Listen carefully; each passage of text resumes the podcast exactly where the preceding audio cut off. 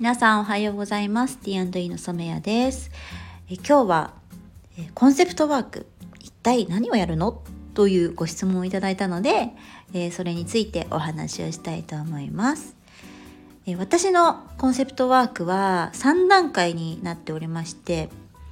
え、まず1つ目が夢を語るということ。で2つ目はですね今やっていることをお話ししていただくっていう時間。で3つ目は、え、それを、え、提供したい人与えたい人がどんな人なのかということを整理しますで私自身はですねえっと、そういう夢を持つっていうことがとっても大事だと思っていて、えー、なぜかというと夢がその自分がこう何かをしたいっていう原動力になるというふうに思っているからなんですよね。で私自身も、えー、この夢を見つける時にいろいろなこう対話によって見つけることができました。えー、実際ものづくりを始めた時は、えーまあ好きだから始めてるっていうところがあるんですけどもなんでそれが好きなのかなんでそれを提供したいのかっていうのをずっとずっと考えてお話いろんな方としていくうちにあこういうふうにやりたいんだっていうふうに思えて今設定している、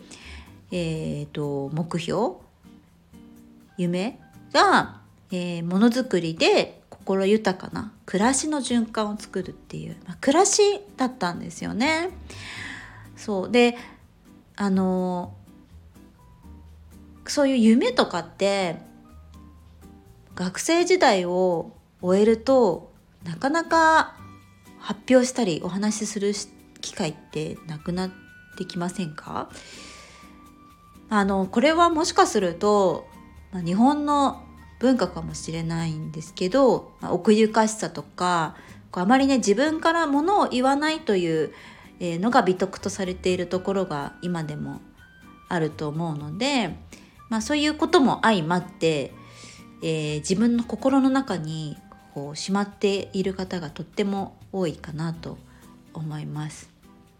それをですね改めて言葉にしてお話しするっていうことですごくその気持ちに気がつくきっかけに大きなきっかけになると思うんですよね。そうでなので、まあ、ちょっとこうみんなの前で目標を設定するってちょっと恥ずかしいなって思う人も、まあ、まだまだ多いと思うので、まあ、今回はプライベートということで一人一人お話しするというコンセプトにしてプライベートレッスンというふうにしてみました。はいえー、ただちょっと急な告知になってしまったので、えー、なってしまったこともありますし、まあ、ちょうど卒業式とか卒園式とかっていう時期にも、えー、重なってしまうので、えー、と現地に来れないっていう方もいるかもしれません。えー、もしなんかオンラインで受けたいっていう方がいらっしゃいましたらそれも対応させていただこうかなと思っています。はい、今のところまだあの空きがございますので、えーと、もしご興味がありましたら、はい、ご連絡をいただければと思います。はい、ということで私のですねコンセプトワークの内容をお話しさせていただきました。はい、えー、皆さんとお話しするのがとっても楽しみです。はい、ぜひぜひお申し込みお待ちしております。何かご質問ございましたらお気軽にご連絡ください。はい、では今日も一日元気に過ごしましょう。さようなら。